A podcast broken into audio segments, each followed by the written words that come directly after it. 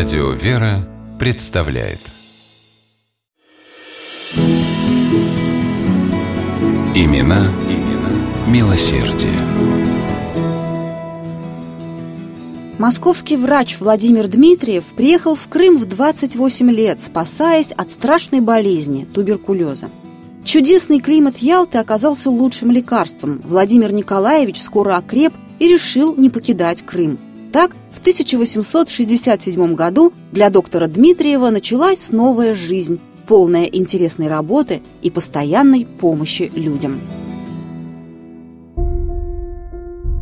Едва почувствовав себя здоровым, Владимир Николаевич поступил врачом в единственную тогда городскую больницу и возглавил Ялтинскую санитарную комиссию. Доктор сразу принялся изучать климат южнобережья, справедливо рассудив, что раз он спас жизнь ему, значит поможет и тысячам других больных. Климатологическое лечение в Крыму в то время необходимо было не только развивать, но и популяризировать. Дмитриев стал собирать материал о климате края и его целебном влиянии на здоровье людей, для чего создал первую метеорологическую станцию Ялты. Она вошла в сеть лучших российских метеостанций. Проведя ряд опытов, доктор убедился сам и убедил других врачей в том, что больных туберкулезом лучше всего лечить морскими купаниями, хвойным воздухом, виноградным соком и кефиром.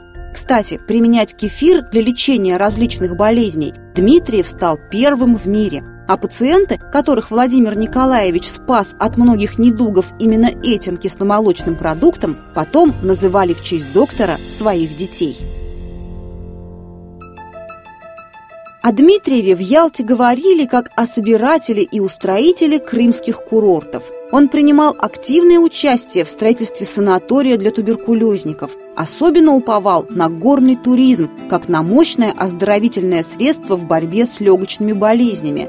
Дмитриев уезжал в горы, сам прокладывал новые тропы и маршруты для будущих туристов, строил приюты для путешественников, основал Ялтинское бюро экскурсий, и был бессменным председателем Крымского горного клуба. На его базе Владимир Николаевич создал музей естественной истории, который потом стал Ялтинским историческим музеем.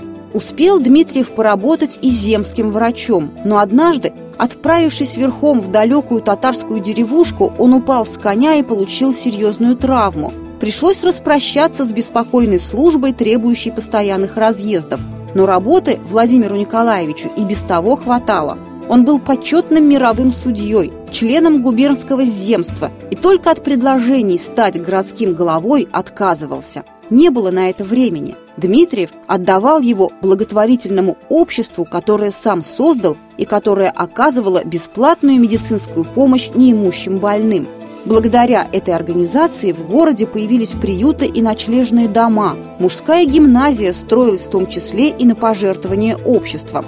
Владимиру Николаевичу не давала покоя мысль о строительстве в Ялте водопровода. Доктор сумел убедить власти города выделить средства на этот проект, и первый водопровод на южном побережье Крыма был построен. С юности Дмитриев любил театр. И наверняка, если бы не призвание к медицине, стал бы профессиональным режиссером. Но никто не мешал ему заниматься постановками в Народном театре, еще одном ялтинском детище Владимира Николаевича. На его спектакле было трудно попасть, они проходили при полных аншлагах, а деньги за проданные билеты переводились на счета благотворительного общества. Владимир Дмитриев умер в 1904 году. Ялтинцам казалось в те февральские дни, что они осиротели. Весь город пришел проститься с любимым доктором. Люди шли бесконечным потоком, неся в руках плакаты с трогательными надписями.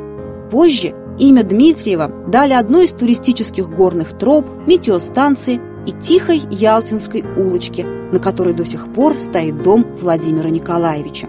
Благотворитель прожил в нем 37 лет и все эти годы преданно служил на благо Ялты. Имена, имена милосердие.